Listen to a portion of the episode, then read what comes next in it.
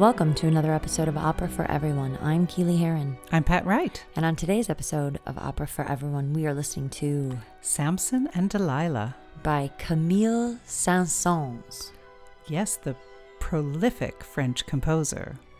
Saint-Saëns wrote actually 14 operas. Did he really? He did, but I must say, Samson and Delilah is the only one which remains in the operatic repertoire. Really? Yeah, because I've never heard of him. Well, he's a well known composer. He has lots of works out there. Uh, if you listen to classical music stations, he Mhm. has many, many works out there. But in terms of opera, Just not as big of a name. yeah, you will know him for Sam- Samson and Delilah. Okay. And I have to tell you, we are in for a treat. It is a magnificent opera, I'm excited. very powerful. I just listening to that open opening bit there, the Yeah. bass, the stand up bass was so Makes you wanna- powerful. Run for your subwoofer, doesn't it? Yeah. Yeah, that was exactly what I was thinking, I Pat. know, I know. That was deep and rattling. So, Yes. would you like to set the stage, or is there any historical backstory or any interesting fun facts? there or- is so much historical backstory. You have a Bible with you I because I always bring a Bible. No, I, I don't always bring a Bible. to no, this is the everyone first time you've ever had a Bible. because it's a biblical story. It's Right. Samson and Delilah.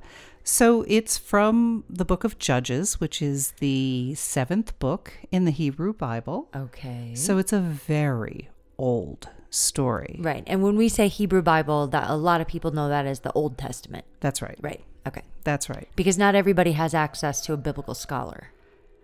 I have the good fortune to know several Yeah, people who we are. should we should give a shout out on today's episode of Opera for Everyone to Grant, Yes. our biblical scholar in uh, residence. Yes, he is our biblical scholar in residence who also has access to other biblical scholars. Yes. And he was very helpful to me, in fact, with some Hebrew translations, because of course I'm reading it in English. Right. Yeah. So thanks, Grant. Thanks, Grant and, and Jocelyn. and Jocelyn and friends.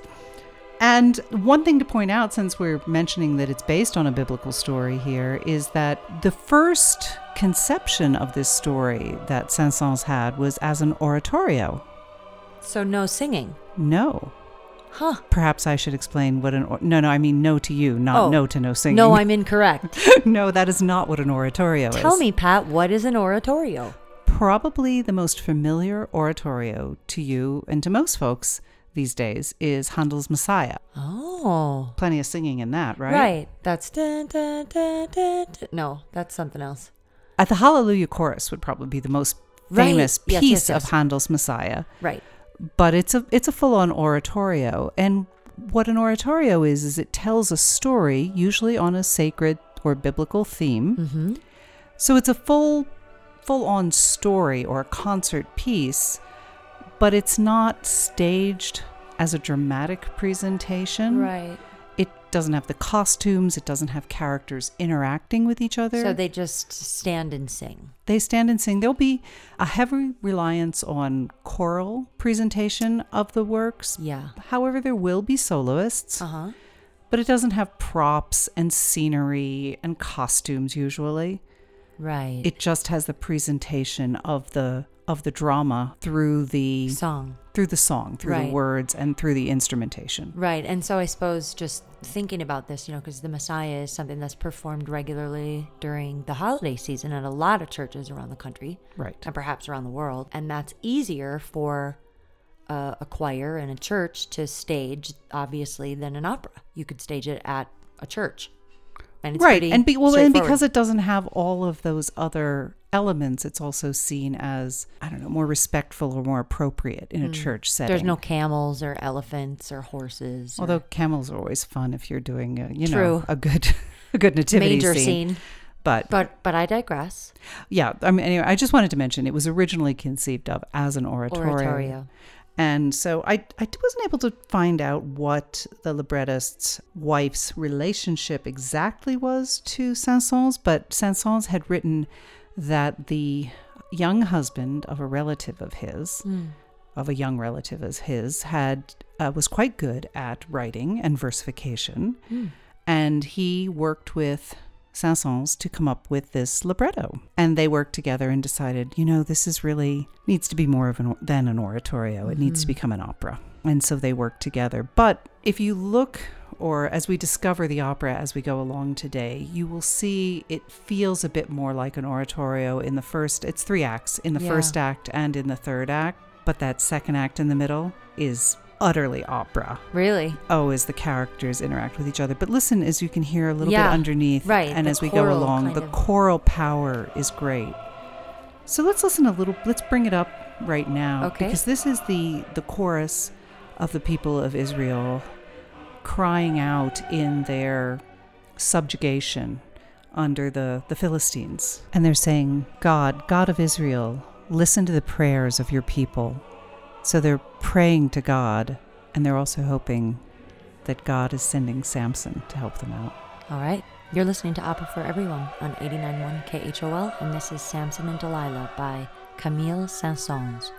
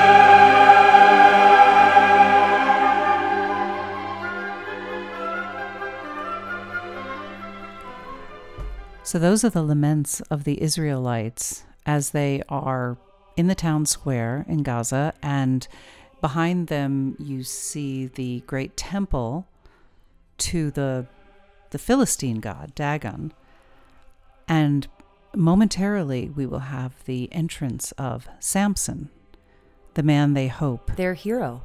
it, yes, this great, strong man who has done mighty, mighty deeds. And we're going to talk a little bit about the bits of the Samson story which are in the Bible, Mm-hmm. which are known to the audience when they come to see this, but are not depicted in this opera. Mm, right. So because it's a biblical story, we assume that there's some knowledge of the story We know prior to. Yeah.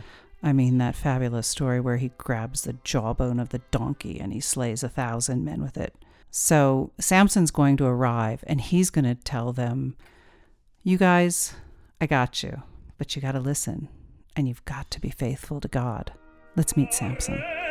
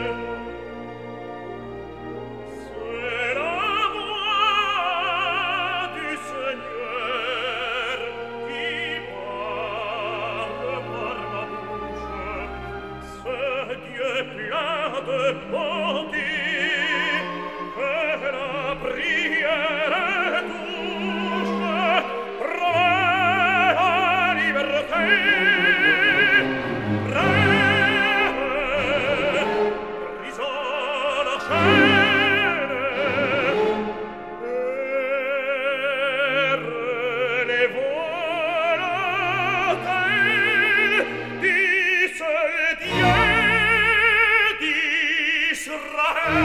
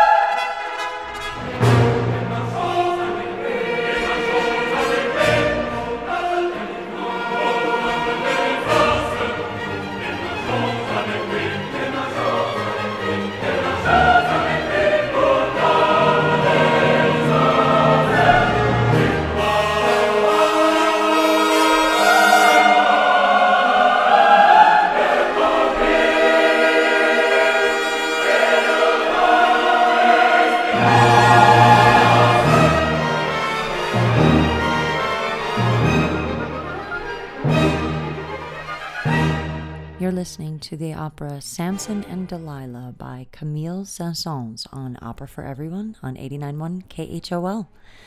And we've just heard Samson coming in to save the Israelites. Well, talk sense to them anyway. Okay. And by talking sense, he hopes to save them. Okay. He's going to he's going to have some hard lessons for them. Absolutely. It's going to be a high bar. Well, he's They're going to have some feats of strength, maybe some thumb wrestling, some leg wrestling. he's not showing off. He's reminding them of their obligations to God. He says, Well, perhaps the hour of our forgiveness has arrived. Hmm. Perhaps we can get out from underneath our oppressors. But you have to remember your obligations to God. It's interesting because we'll we'll talk a little bit more shortly about the contrasts, as I see them anyway, between Samson as he's portrayed in the opera and Samson as he's described in Judges Right, in, in, the Bible. in the Bible. But here in this opera, in this piece that we just listened to, he's saying, It is the voice of the Lord who speaks through me. The God of goodness, He heeds our prayers. He promises us freedom. Brothers, we can break our chains and build an altar to the God of Israel. And the originally, or initially, I should say, the chorus of the Israelites is not having any of what Samson's saying. They, they want him to help, but they're very resistant. They say, he, he utters empty words. We don't have weapons. We can't arm ourselves. We have nothing but tears. And Samson says, Have you forgotten that our God is all powerful? So he's giving them a real pep talk, but mm-hmm. they don't, they're not buying into it. Mm-hmm. He says, We're oppressed. They, they say to him, We are oppressed. We are powerless. How, how can we stand up to the Philistines who are so much stronger than we are? They say, Our glory days are past. God no longer protects his children. We think we're the chosen people, but look at us. We don't feel that special. And Samson says, Silence, you unfortunate people, doubting the word of God. That's blasphemy. Trust in his mighty hand to restore our glory. So he's So he's really saying, like, have faith. That's the only way you're going to figure this out. you can't just you can't give up. yeah, right. If you if you if you don't heed the covenant that mm-hmm. God has made with you, if you don't keep your end of the bargain, You're screwed. yeah, you can't expect God to protect you. Right.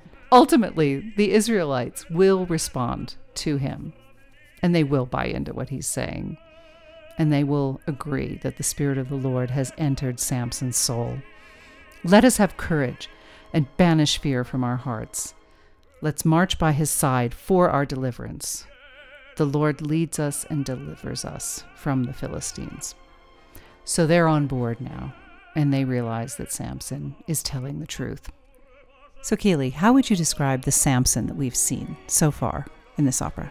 Mm, devout, Yes, strong leader, yes, good with words, yes, probably big and strong and physically very strong and imposing.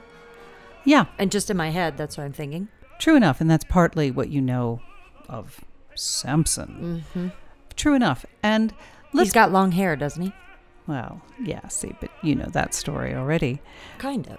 Yeah. So let's let's back up and, and look a little bit at the chapters of the Samson story that are in the Bible that are not presented in this story. Oh, Samson's backstory. Samson's backstory, there are a couple of tiny lines and references that get mentioned in the opera. Mm-hmm.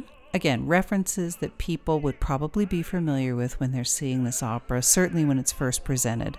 I don't even think I mentioned yet. Yeah, the- I was curious. When was this written? the premiere of the opera Mhm. was 1877. Okay. Well, here's an interesting piece. So not super old. The way I mean, the way it sounds, I was thinking it was older.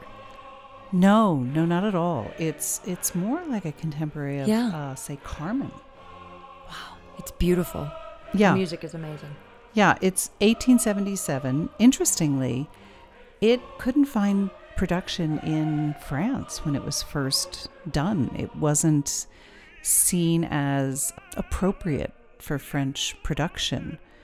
Because it was too churchy or Bible-y or something. It was too churchy. It was too biblically. It wasn't modern enough, hmm. and it was The French. and it was potentially a little too German influenced. huh. There were those who thought maybe there were little leitmotifs, Mm, a little too Wagner influenced. I was gonna say it sounds a little Wagnery. yeah, in the because in the beginning of the decade, Mm. 1870, 1871, that's when we had the Franco-Prussian War. Aha. So uh, there are a lot of bad feelings between the. fr- I mean, it's complicated. Mm-hmm. But there were a lot of musicians, serious musicians, who loved Saint-Saëns. That they supported him enthusiastically. Ultimately, it was that great supporter of other musicians, Franz Liszt, who made sure that it got produced. And it was in Weimar in 1877 where it was first presented. Is that right? Sung in German, I might add. You're kidding. I'm not kidding. All this beautiful music that oh, we're listening to in French. everything. I mean, I love German and I love a German opera. Yeah, But but but, this is composed. This it was the librettos very- in French. Yeah. And it's just so um I don't know, comfortable or relaxing to listen to an opera in French.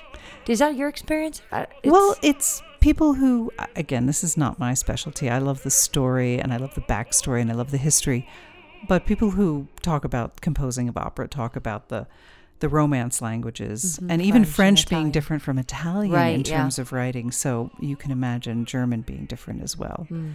But people like to hear languages, uh, their own language, Yeah. being the language of the opera presented. well, it's At any rate, he got it presented. In fact, it wasn't until 1892 that the opera played in Paris.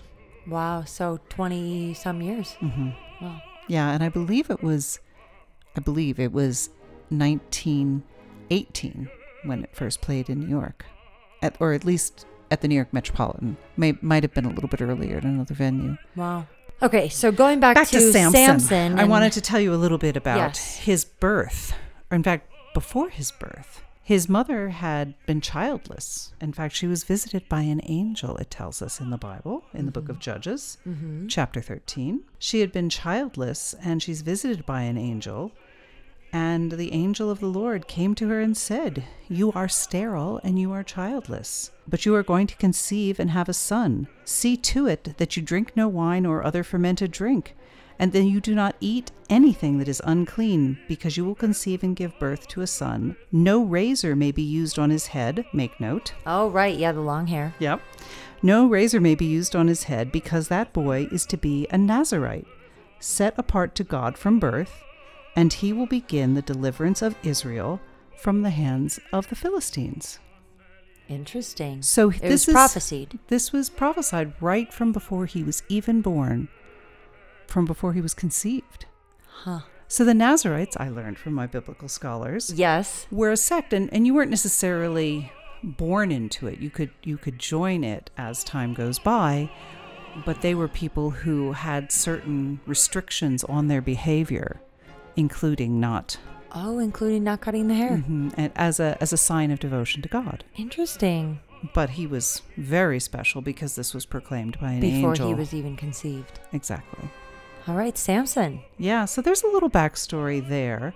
A couple of things to note about the story of Samson. It has a, if you read the whole thing just front to back, the whole story, it has a very folkloric quality. Hmm. His name, Samson, Mhm. and when we finally get to her, Delilah's name in Semitic languages, easily translate into sun and, or light and dark, lightness and darkness. Oh. So they have kind of these allegorical meanings, interesting. you know, of the good and the evil. So she's the she's the shadow side, yeah, and he's the the light. Yeah. It's and and you may not know this, but it is definitely in here. Samson is married before to a Philistine woman before he encounters Delilah, Delilah. and uh, it doesn't go well there. He's a bit of an impetuous fellow and and he uses his strength his strength is god-given as as you know from the story later on with Delilah and and you know we we all sort of have this general sense yeah almost like a children's bible sense of the story Yeah. yeah Well, you do. I mean, my entire knowledge about Samson and Delilah is from the Leonard Cohen song "Hallelujah," where she broke your throne and cut your hair. She oh. tied you to a, she tied you to the kitchen chair. She broke your throne and she Well- cut your hair. all right Delilah you know spoiler Delilah is not the one who does the cutting of the hair okay, Delilah learns the secret to his strength. which allows his hair to be cut Yeah, but that's that's about what I know. Right.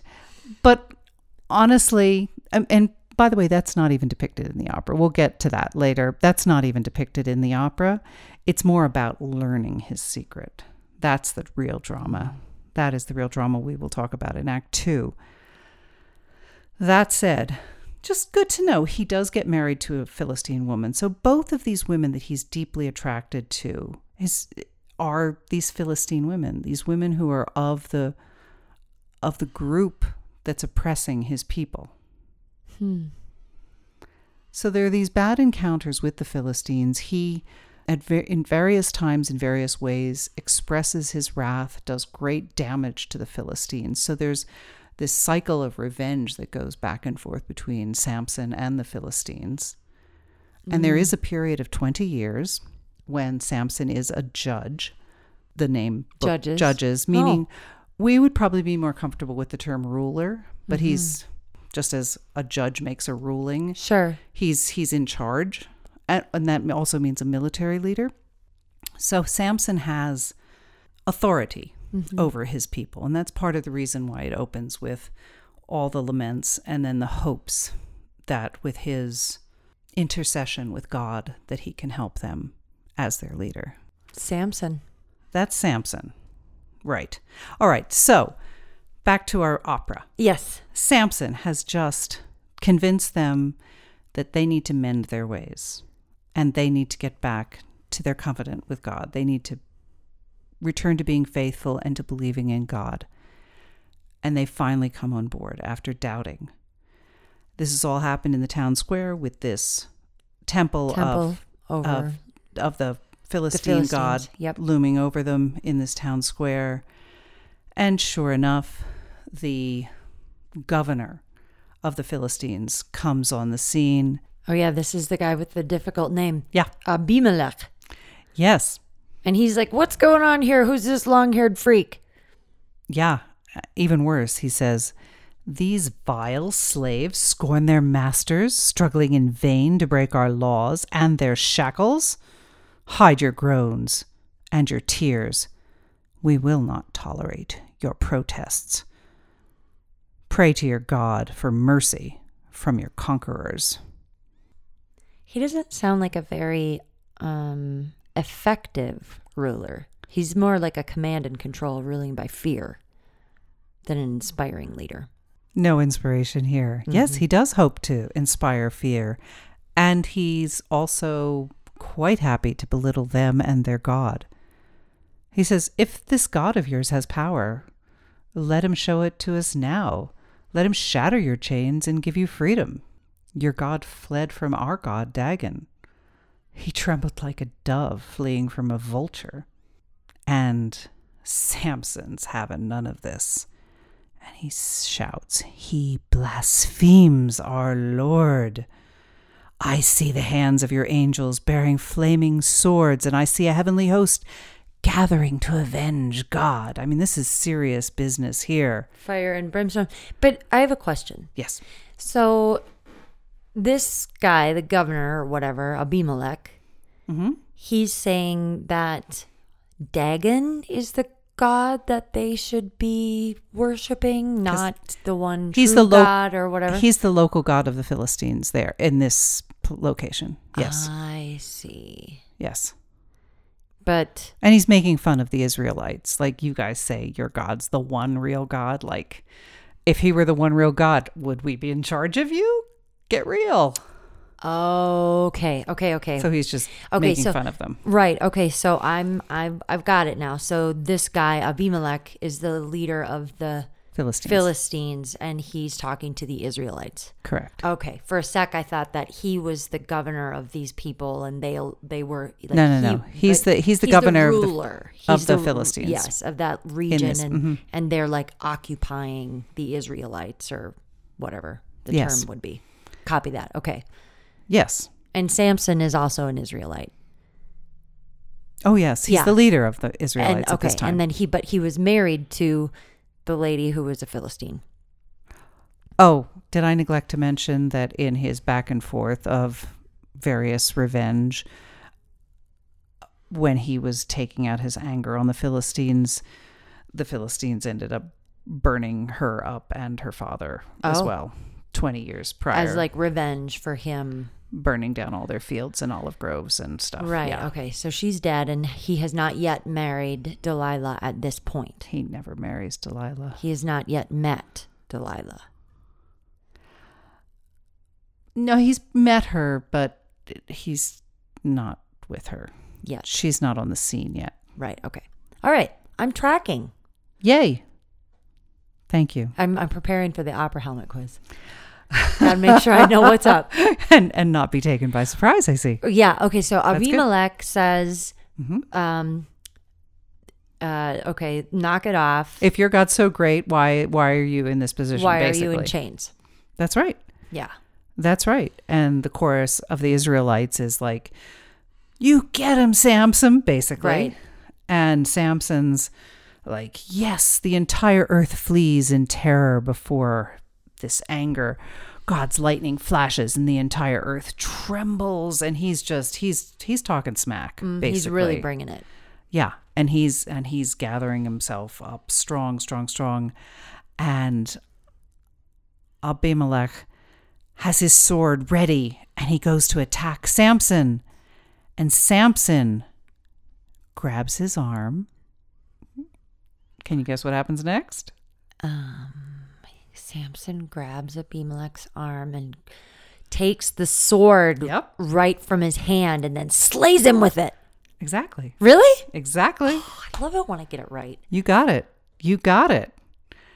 And then the high priest, Dagon's high priest, also a Philistine, obviously, comes in and.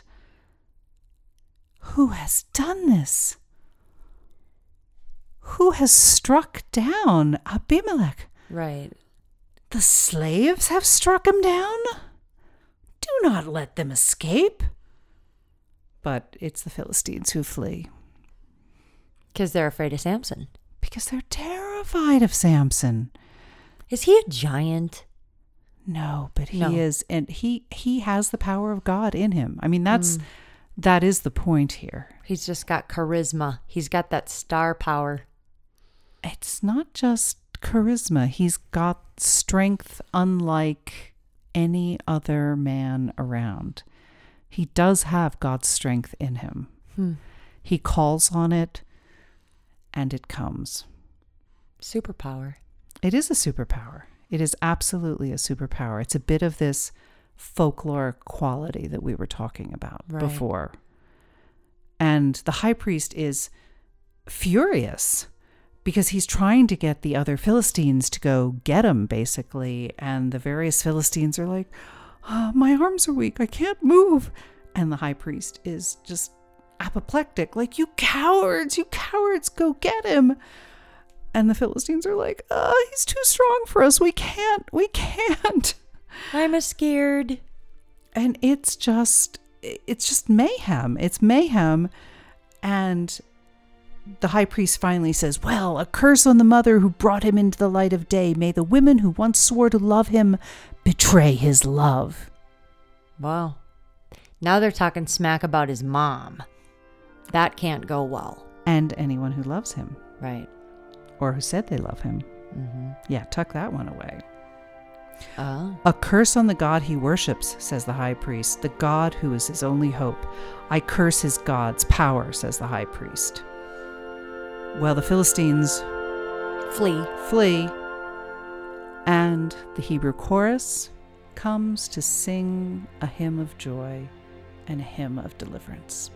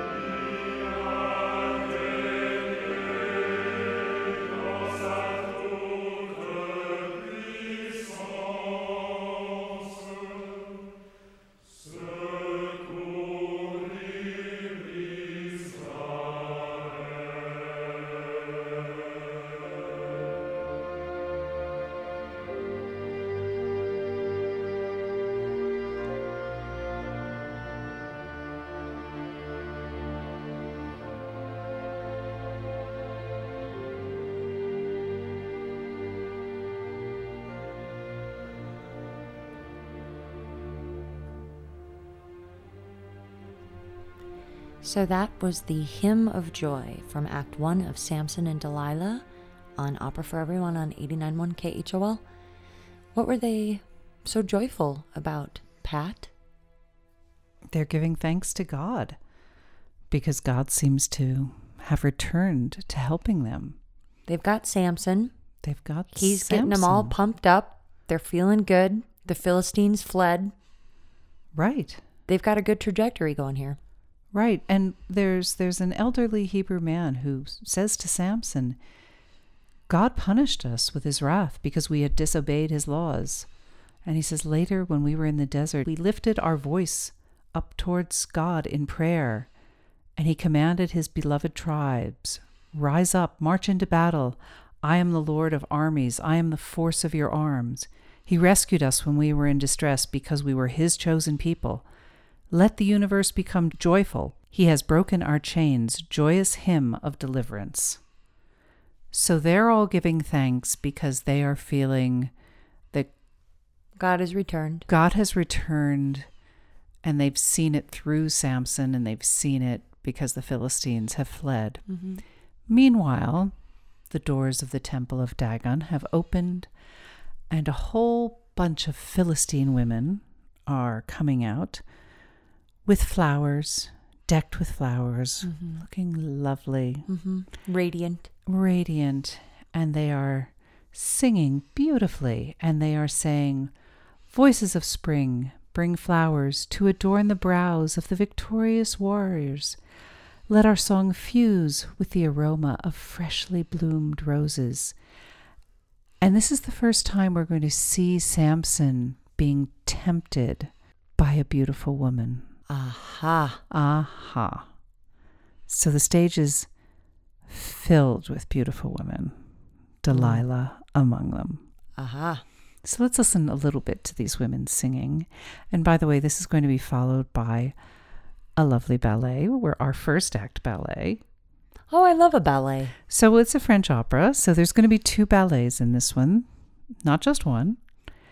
So instead of a second act ballet, which is traditional in a French opera, we're going to have a first act, ba- end of the first act ballet, and we're going to have a ballet in the beginning of the third act. Hmm. They like to break it up a little.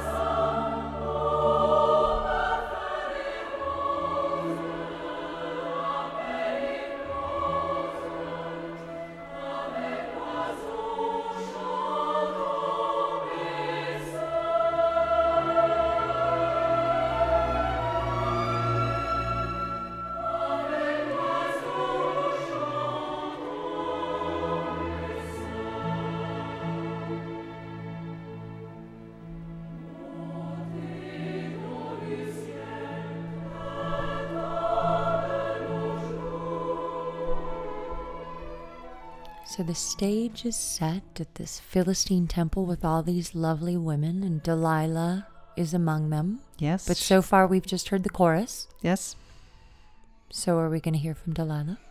she's up next. An interesting point Delilah is a mezzo soprano. Delilah. Yeah. But does she still get the guy? Even though she's not a soprano? You're going to have to stay tuned to find that out. oh, Pat. Okay. well, it's a great role for a mezzo. Let's let's just leave that there. It's a fabulous big meaty role for a mezzo. So Delilah's song coming up is going to be I have come to celebrate the victory of the man who reigns over my heart. Remember she is a Philistine woman Mm-hmm. and she's celebrating the victory that he has had over her people. So it's reminiscent of Aida. Well, it's a very different power dynamic from Aida. Yes, but Radames killed her people, captured her father, and she was still in love with him, even though it was love of country or love of romantic love. Well, hang in there. I think this story is going to play out quite differently. Right. Yep. So, Delilah- Shadow and light. Shadow and light. That's right. That's right. So she comes in and she's, I mean, honeyed words. That's all I can say. She's full of honeyed words. And Samson, praise to God, literally. oh, really? Because he's like, oh my gosh, I'm powerless over this woman. Oh God, you know my weakness. Have pity on your servant. Close my ears, close my heart to that sweet voice. And Delilah says, For you I've woven roses into my dark hair and crowned my brow with clusters of cool black grapes. She's wearing grapes. Cool black grapes. that sounds weird. it's sensual. I guess maybe I should wear more grapes or something. Breaking the moment. Okay, sorry. And put flowers in my hair and, And that- grapes on my head. that elderly Hebrew man who was talking sense to him earlier is trying to talk sense to him once again. My son, turn away from her. Avoid the pagan's seductive trickery. Heed not the enchanting soft voice. And avoid the serpent's deadly venom. Hmm. And they go on. But let's let's hear. So, so we'll hear those three voices. The tenor, of course, will be Samson. hmm The mezzo will be Delilah, and the bass will be The old Hebrew man. trying to talk sense to Samson. All right, if you've just tuned in, you're listening to Opera for Everyone on 89.1 KHOL.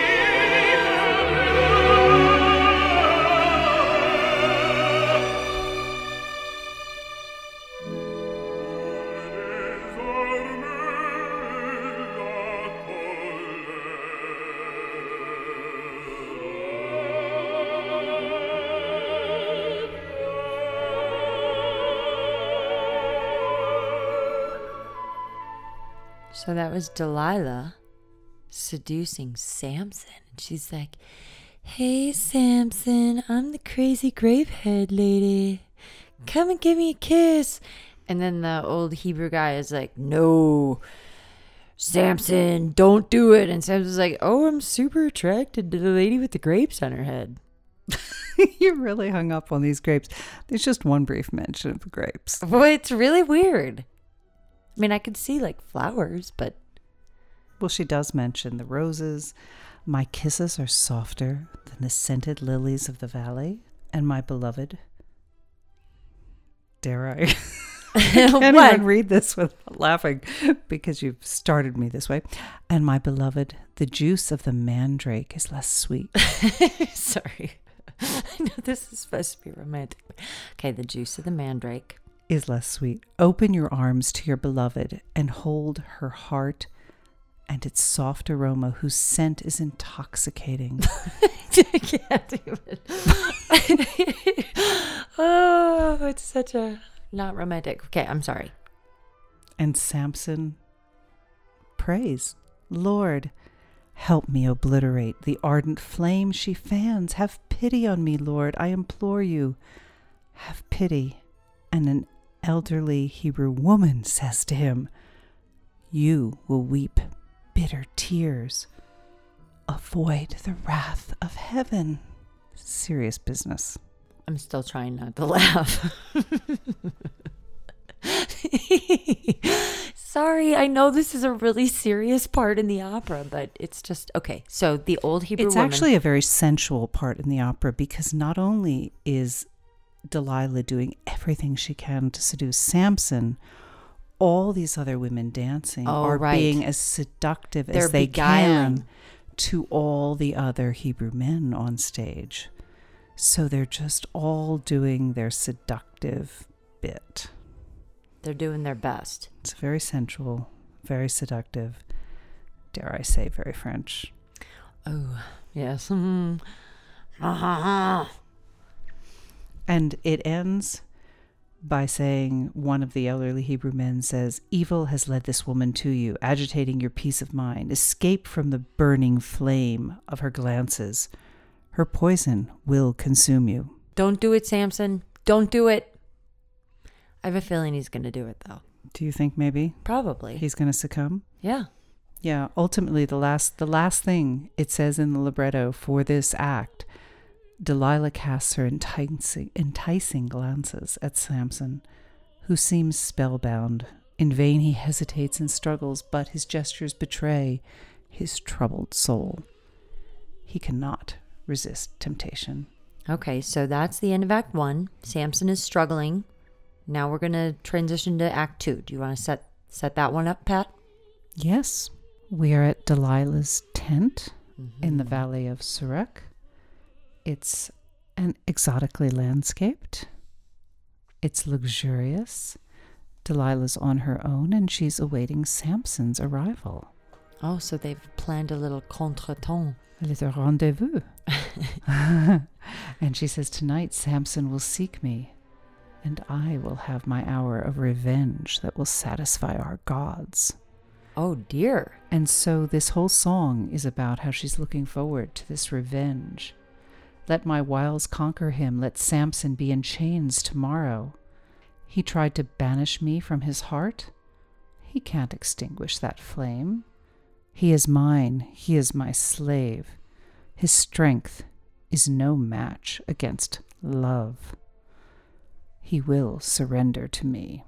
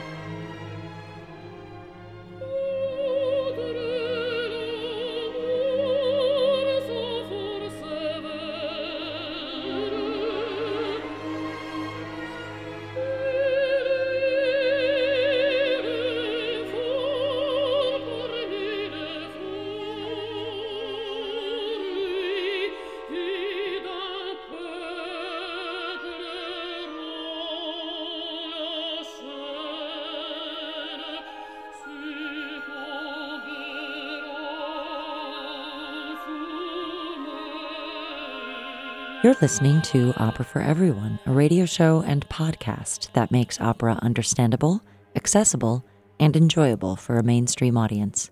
It airs Sundays from 9 to 11 a.m. Mountain Time on 89.1 KHOL in Jackson, Wyoming. KHOL is Wyoming's only community radio station. Opera for Everyone is hosted by me, Keely Heron, And me, Pat Wright. If you like what you hear, please subscribe to our podcast on iTunes or SoundCloud and like our Facebook page, Opera for Everyone, where you can also send us a message. Thank you for listening, Thanks for listening. and we hope you enjoy the second half of today's episode.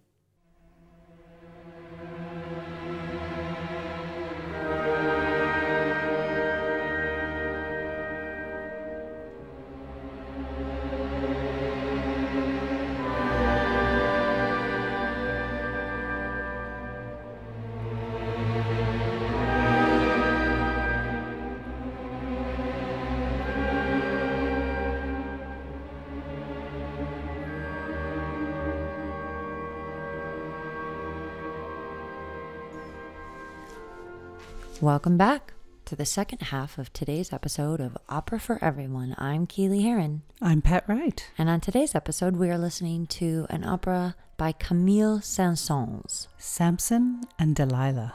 And we've just begun the second act, Yes. not to be confused with the second half of the show, although we have just begun the second half of the show. So it could be confused. It could be confused, but we're not confused. So, at the end of the first half of the show, we had just begun Act Two, and we were in Delilah's lair where she was awaiting Samson so that she could exact her revenge. Little does he know. He's in for it. He thinks he's in for a fun night. Um, Yeah. Um, okay, so this is one of those rare occasions where I remember that I have to do the Opera Helmet quiz. yes, you need to recap. everything that's happened. Okay, so this is an opera in three acts by Camille Saint-Saëns, and it's one of his only operas of many operas that is actually still performed today. It is written in French, and it is set in biblical times during biblical times. During the period of the judges. during the period of the judges, and it's set in where is it? Gaza. It's set in Gaza Palestine. and Palestine, and it's a it's a story of um, Samson who ha- was born to a mother who had had several who had been barren and hadn't had any children, and an angel came to her and said, "Don't drink anything alcoholic, and make sure you eat really well because I know even though you think you're sterile, you're going to have a bi- a baby, and he's going to be a great man." He's A Nazarite. a Nazarite. He's gonna be this special person. So don't cut his hair ever because I don't really know what the deal is with Nazarites, but they're special and A, a special connection to God. Blessed by God and specially devoted to God. right. And he's gonna have kind of superpowers because Yeah. he's he's godly and devout. Fast forward to Samson is older and he is the leader of his people, the Israelites. They have been suffering under the rule of the Philistine uh, people, and they are set in Gaza at uh, the town square, which is outside of the Philistine temple, and they are bemoaning their circumstances. And they sing a song to God, basically saying, Dear God, please help us figure out how we can overcome the oppressive Philistinian rule. And then Samson comes to them and says, Hey, I heard your call to God. I'm here to help you.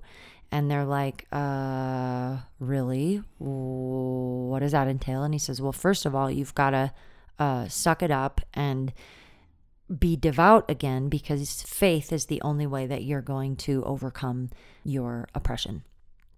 And they're like, Okay, well, okay, I guess we'll do that. And so then the governor of the Philistine people comes out of the temple and says to them, like, hey, Israelites, what the heck are you doing out here? And who is this long haired freak that's telling you you need to pray and stuff? And then he brandishes a sword, and then Samson calls upon his godly powers and disarms the guy, the governor, Abimelech, and then he slays him with his own sword. And then the high priest, oh no, wait. Then what happens? Then The high priest is like, well, who's slain this? Oh yeah, yeah, yeah. Yeah, so the high priest comes out of the temple, the the high priest of Dagon, cuz the Phil, the Philistine people don't um worship what you know the god of the Bible. They're they're pagan. And so the high priest of Dagon comes out and says, "What's going on here?" And then Samson says, he says, "Who killed him?" And I don't remember if Samson admitted to killing him or not, but then all the Philistine warriors are scared and they flee. And then all of the Israelites sing a hymn of joy And, and, deliverance. and deliverance. And they're all like, wow, we've really got this. We're all pumped up because Samson came to tell us that we could do it. And then he, he slayed the governor, and now all the Philistines fled. And then uh, we we got this we can do this and then cut to all of these beautiful philistine women emerge from the temple and they're all beautiful and covered in flowers and they've got fruit and stuff and they're trying to woo the israelites especially samson because he's hunky and also ps delilah is among them and they've met before but they're not like together Currently an item, yes. they're not currently an item, but they've made eyes at each other. And so she really starts hitting it hard with trying to woo him. And she's got flowers in her dark hair. And for some reason, she puts grapes on her head because she's a crazy grape head. I don't know why.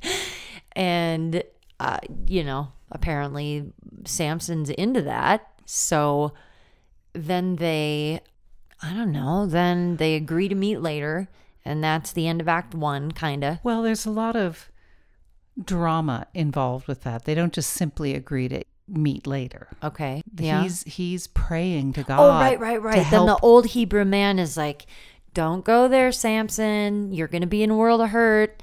And Delilah's like, "Do it, Samson. I'm really sexy and seductive." And he's like, "Oh, I know. I really."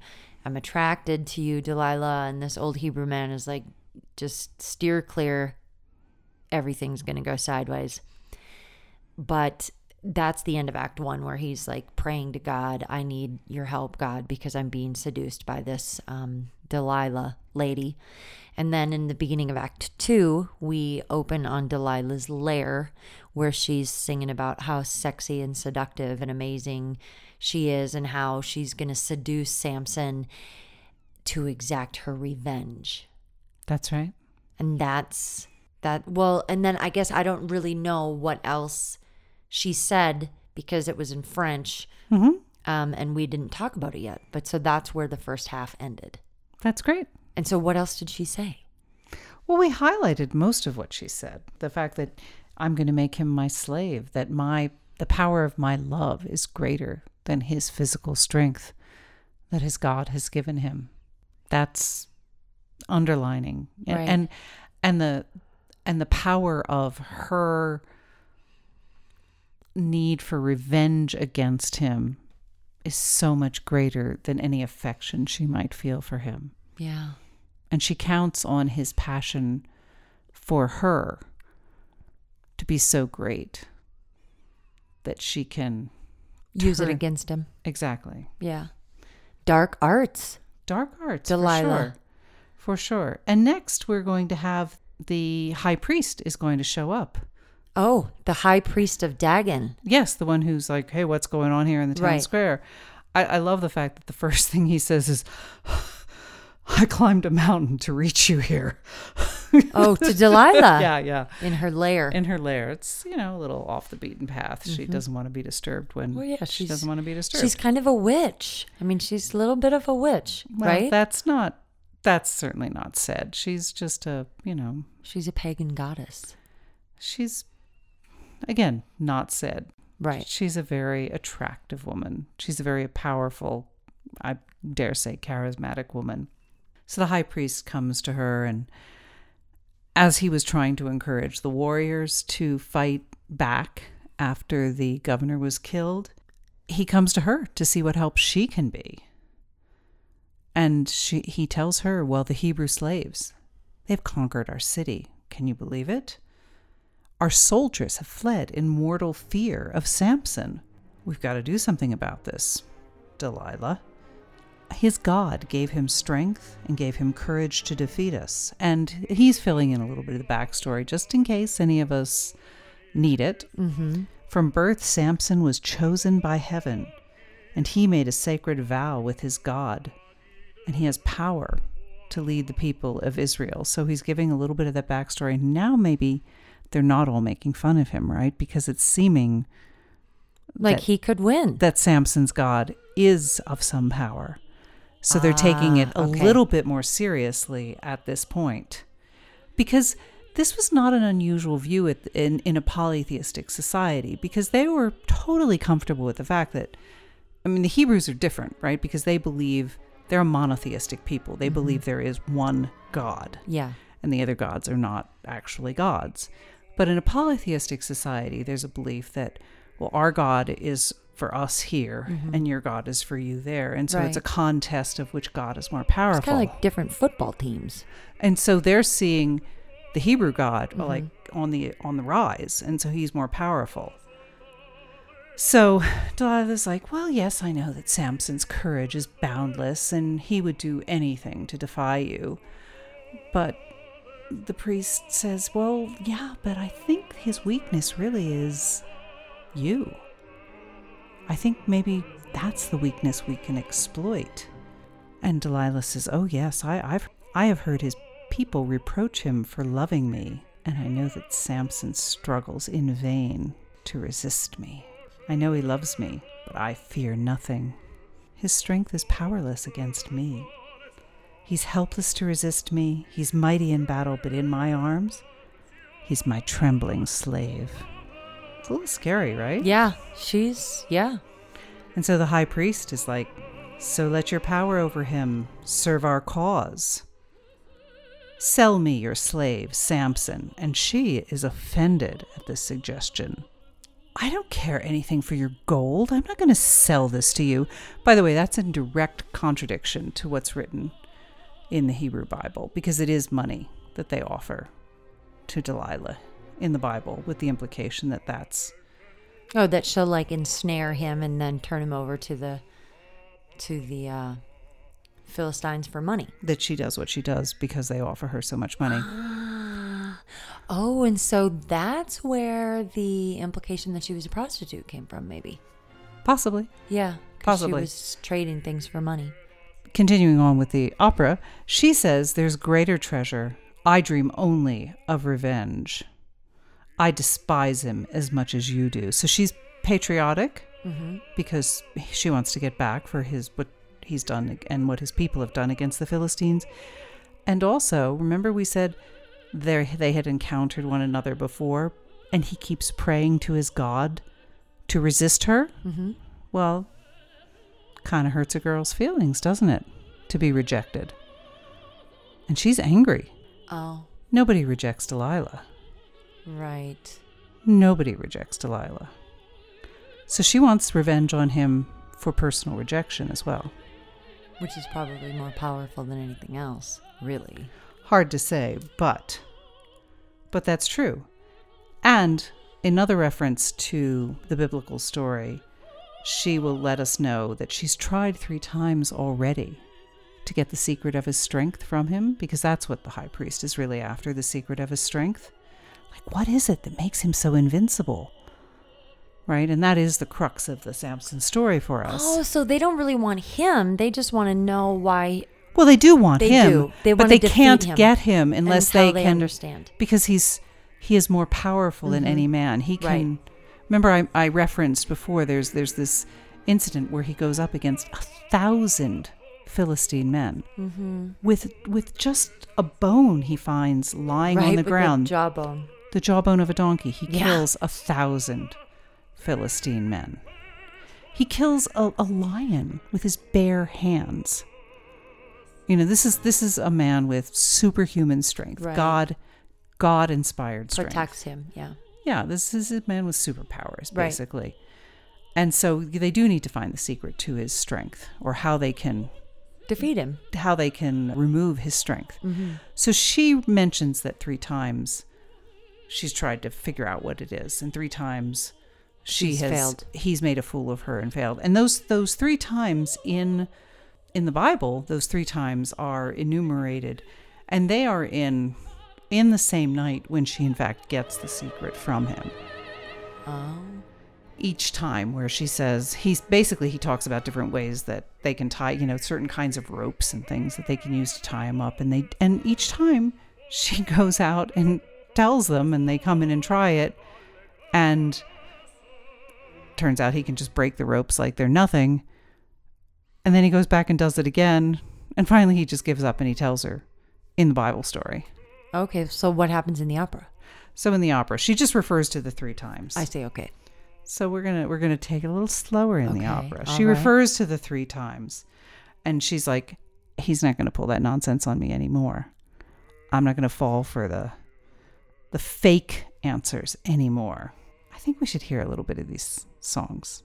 Yeah. Yeah, let's hear this one about the three times.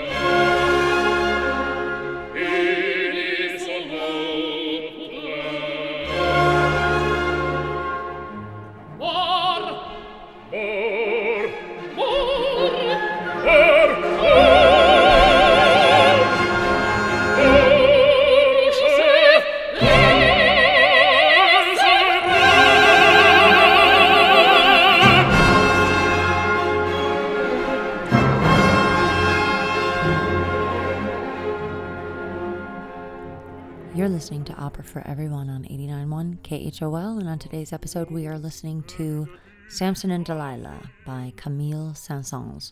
And we've just heard Delilah talking about how she's attempted to woo Samson three times and failed, and she's talking with Well, she's succeeded in wooing him, but she has. oh Failed. failed to find the secret of his strength. That's right. Right. He's told her, quote unquote, the secret, but each time it was He not. fibbed. He fibbed. He was telling a lie. He doesn't really want to reveal the secret. But so she's uh she's talking about this with the um The high priest. the high priest and they're talking about how they're gonna defeat him because she's not gonna be fooled again. That's right. And they both agree. She says, To satisfy my hatred, he will be defeated because he will be overcome by love. The high priest echoes that sentiment. To satisfy my hatred, he will be defeated because he will become a victim of love. Mm-hmm. So they're united in their belief that hatred will be stronger than love. So the high priest says, Okay, we have a plan. Samson's on his way. I best get out of here because I don't want to ruin it by him seeing me Mm-hmm. when he comes to see his beloved. And she's like, Yeah, good idea. So she has a moment alone on stage, brief moment of doubt where she says, I wonder if love has lost its power over his heart. But then she gathers up her strength and she goes inside. Stage is bare for but a second, and of course, Samson appears. Samson arrives. And as he arrives, there are lightning flashes. Oh. Foreshadowing? Well, I think we're meant to think uh, something's happening in the heavens. Ah. And Samson will let us know what's happening in his own heart. And he will let us know, in spite of my will, my steps have led me back here. I want to escape, you know, more of this anguish that we heard on stage Yeah. in that fabulous scene where he was singing and the old man was singing and Delilah was singing and he's trying to resist her, but he's he's not being entirely successful. Right. I curse my love for her, and yet I still love her. I'm helpless, and I cannot flee from this woman whom I adore. So, as he's saying all this, she reappears. And Samson still was so conflicted, He's swooning. So troubled, and she is so happy, and she is just all love and adoration. And and he's not returning it yet. He's just like i feel shame. I feel remorse. This is this isn't right. But he's there isn't he? Yep. he's there. My heart cannot banish you. I would gladly have given my life for a love that offered such rapture he says. He says i, I am a slave to my god not to you i submit to his holy will the, okay this must be our final farewell, he says. At least that's what he's telling himself. Oh. Because I have to break with you. Yeah, that's not gonna happen. You're not convinced, huh? No. And he's and he's trying to convince himself.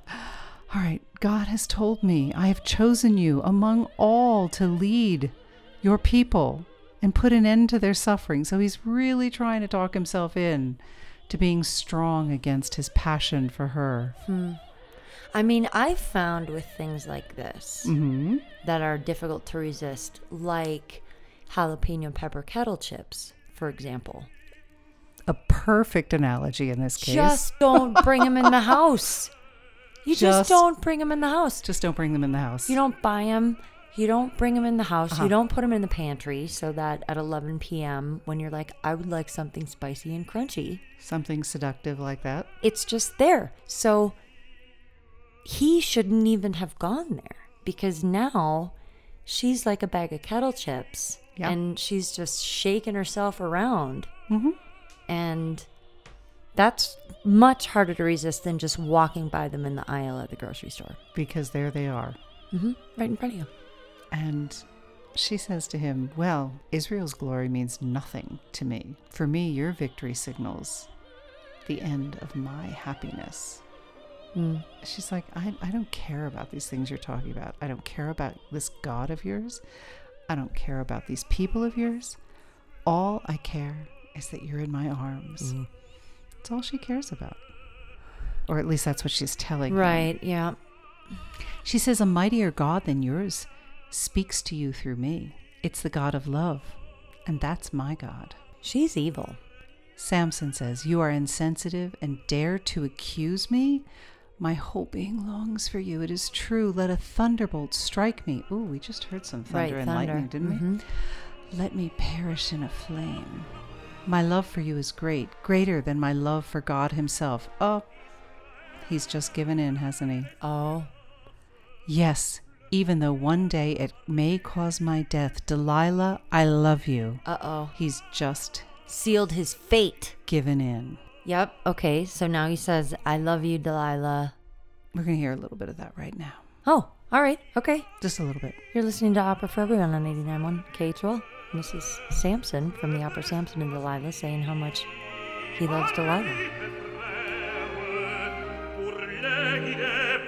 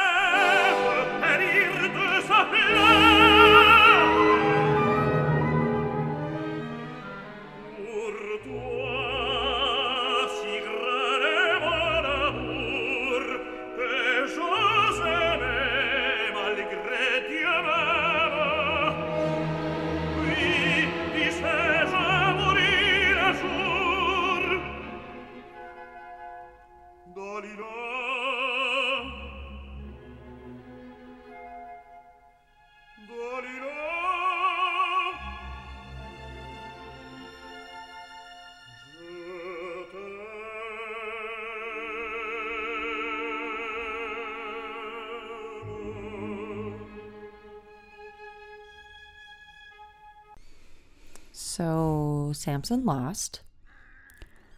He gave in. He gave in. He's admitted his love. And we have this beautiful, not nearly as long song where Delilah is going to sing My heart opens to your voice as a flower opens to the kiss of dawn. My beloved, let your loving words dry my tears by speaking love. So it's this passionate, rapturous song that she sings to him. And they've just fallen into each other's arms. Hmm.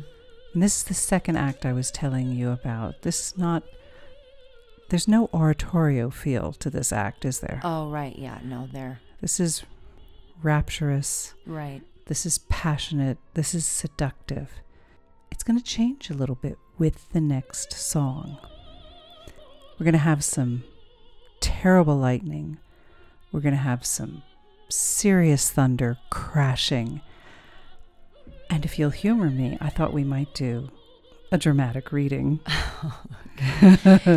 Would you play the part So- of Delilah? Of course. And so this is an opera for everyone first. This is an opera for everyone first, but I figure there's just, I mean, the lines are too good not to read them all.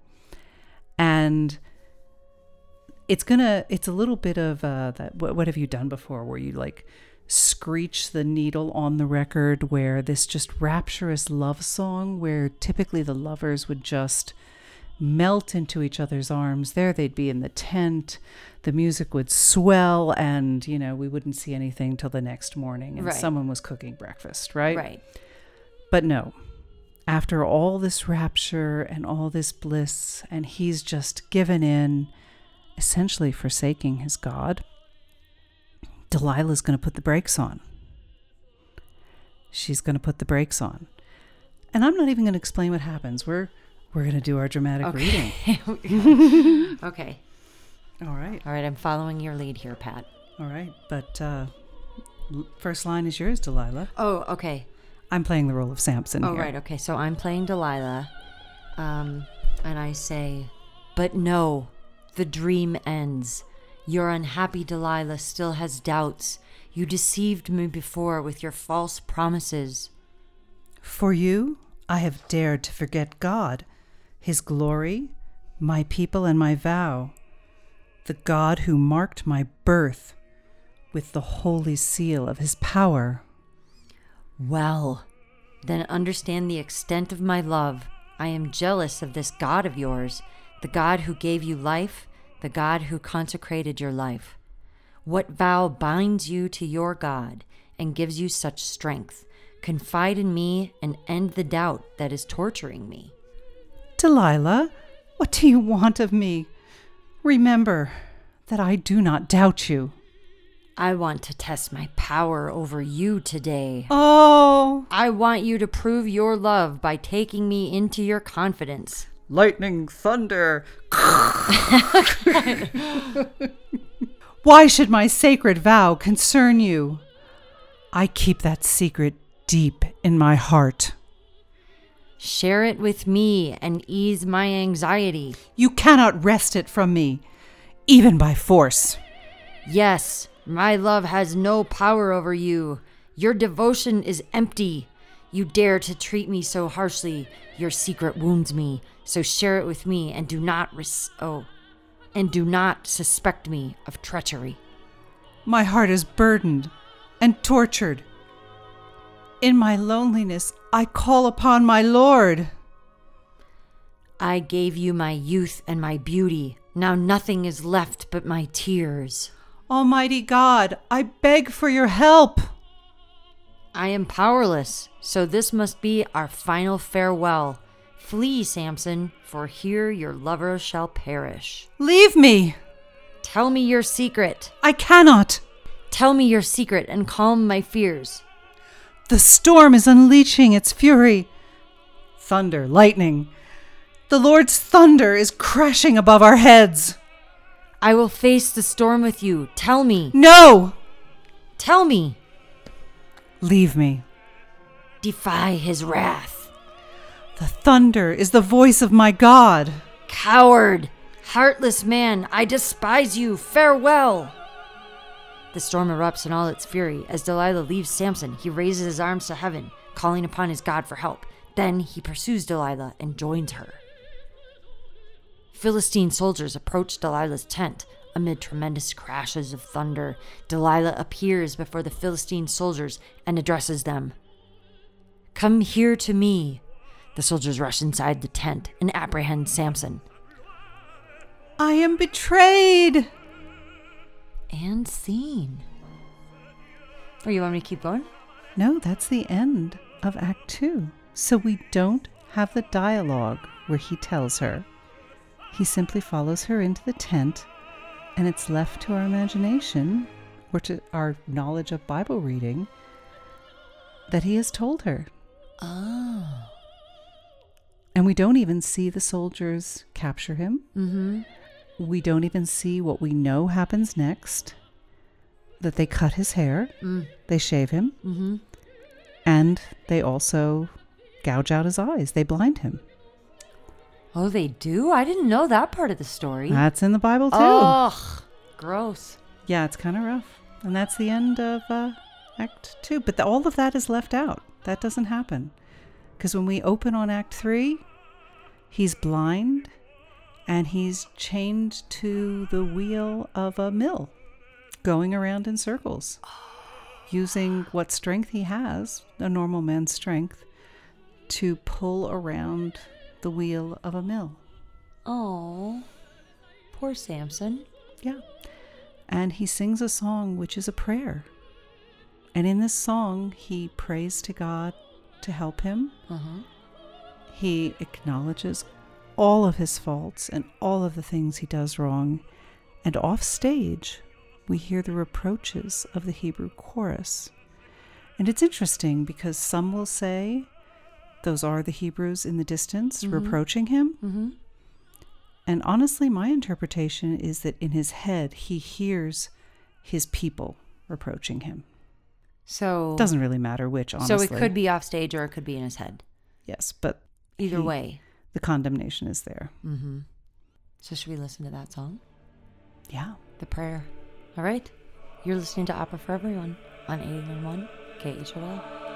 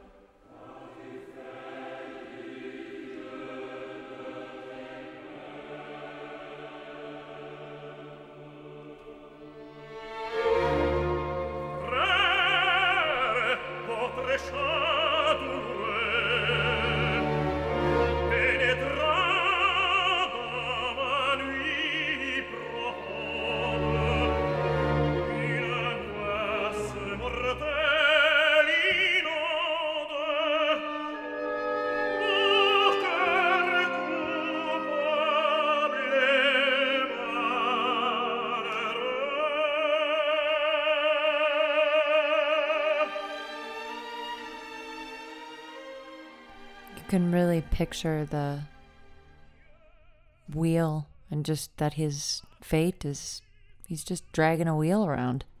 It's profoundly sad. And Yeah. he ends it by saying, Lord, I am at your feet. I am broken, but I am penitent. I bless the hand that smites me. Lord, let your people escape the fury of their enemies. Hmm. What does smite mean?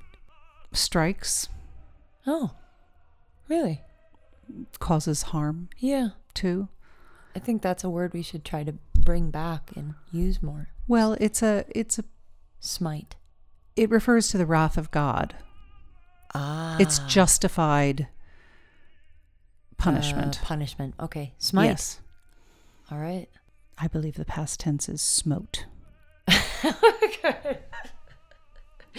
I am definitely going to try and incorporate that into my vocabulary.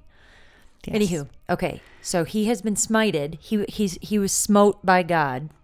Yes. God smoted him. And he is penitent. Mm-hmm. And he is not He's just pushing that wheel around the mill and he is and he is profoundly sorry and he is not asking for forgiveness. he's really. not asking for himself, he is asking for, For his, his people. people. And there's going to be an interlude. We are going to move on to scene two of Act Three inside the temple, Dagon's temple.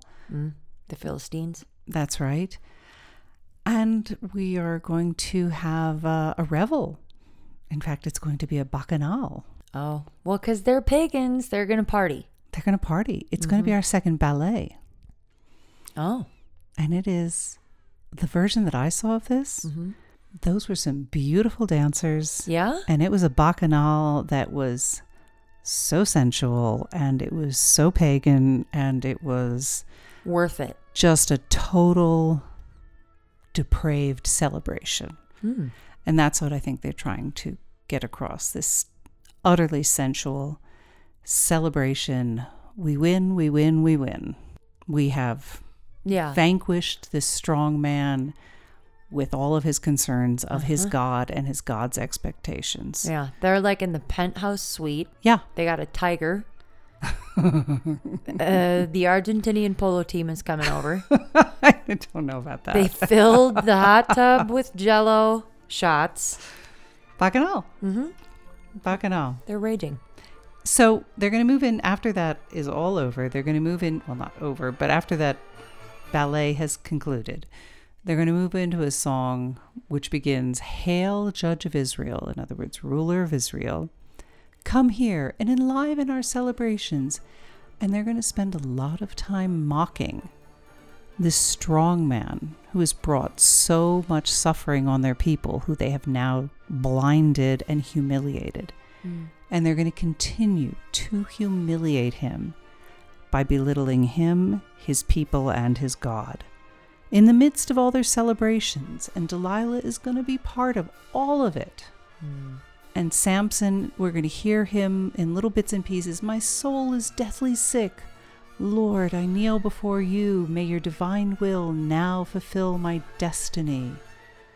And Delilah's going to sort of at moments pretend to be kind to him, but she's really just enjoying the revenge She's that she's been salt able in the wound. completely completely and she's really enjoying the fact that he is he is suffering and she's not uh, she doesn't seem to There's have, no remorse. there's no compassion for this man that we assume she loved at one time. We don't really we don't see any of that.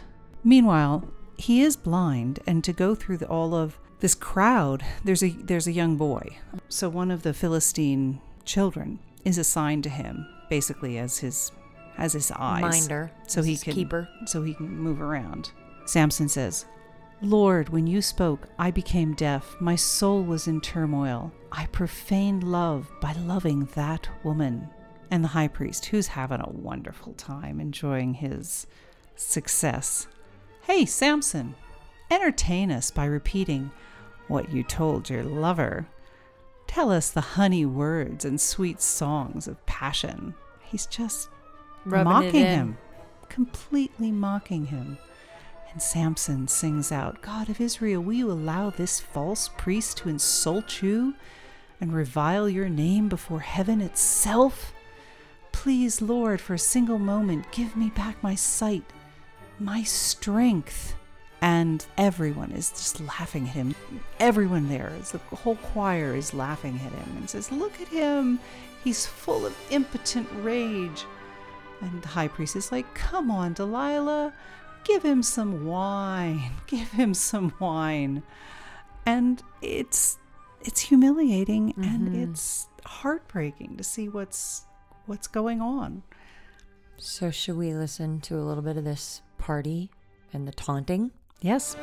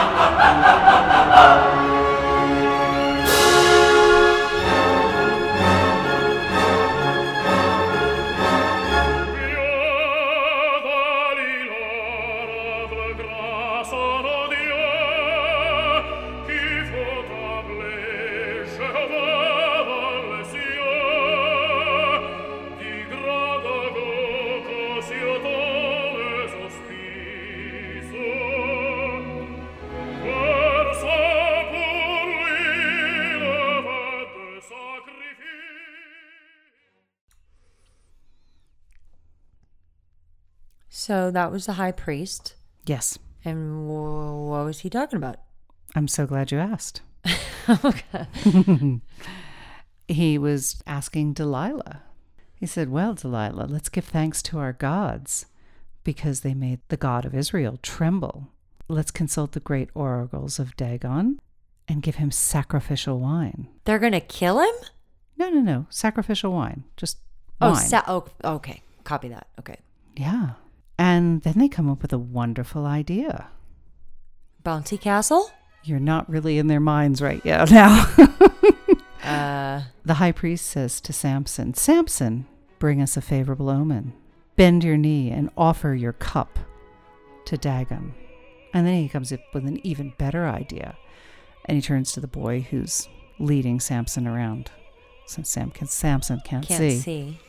He says, Boy, lead him to the center of the temple so that everyone can see him, bending his knee with his wine, offering a sacrifice to our God. Mm. And Samson says, once more in prayer to his God, Lord, inspire me. Do not abandon me. Leans down to the boy and says, Boy, lead me to the pillar. Okay, the the play is rapidly coming to a close. Yes. Anyone who knows the Samson story knows what's about to happen. I don't. Okay. Well, hang on. they come to the pillars. I mean, in, there's only one pillar in this story, but in the Bible, Right. he has the boy lead him to the two pillars which hold up the temple. Yes. And all of the leaders of the Philistines are at this celebration. They're at this party. Yeah. Everyone is inside the temple. And Samson is in deep and profound prayer to God. And he asks, Lord, I'm your servant. Lord, please help me. For one instant, Lord, and now I'm reading from the libretto. Mm-hmm. Restore my former strength. Let me avenge myself and you. Let me here destroy their temple. Those are the last words of the opera. He pushes the pillar, and the entire roof of the temple comes down, just as it does in the Bible story, crushing thousands of these Philistines inside and everyone is killed. Wow. And he gets his final revenge. And is he crushed too? yes. Yes. Yes, and in fact, the story in the Bible ends with Samson's father and brothers coming back to retrieve his body and bury him properly in their homeland. Opera. So that's opera. It's Okay. also a Bible story, as interpreted in an opera. Right. There aren't a lot of those, are there? I mean, there's a lot of mythological. Yeah, I think there's far more of the Greco Roman myths or even Norse myths Right. Than there are. than there are actual Hebrew Bible or New Testament stories for sure. Yeah. Well, so So let's listen to some of that uh, dramatic ending. All right. Well, thanks for listening to another episode of Opera for Everyone. This is Samson and Delilah by Saint-Saëns. And we're listening to the final track of that opera.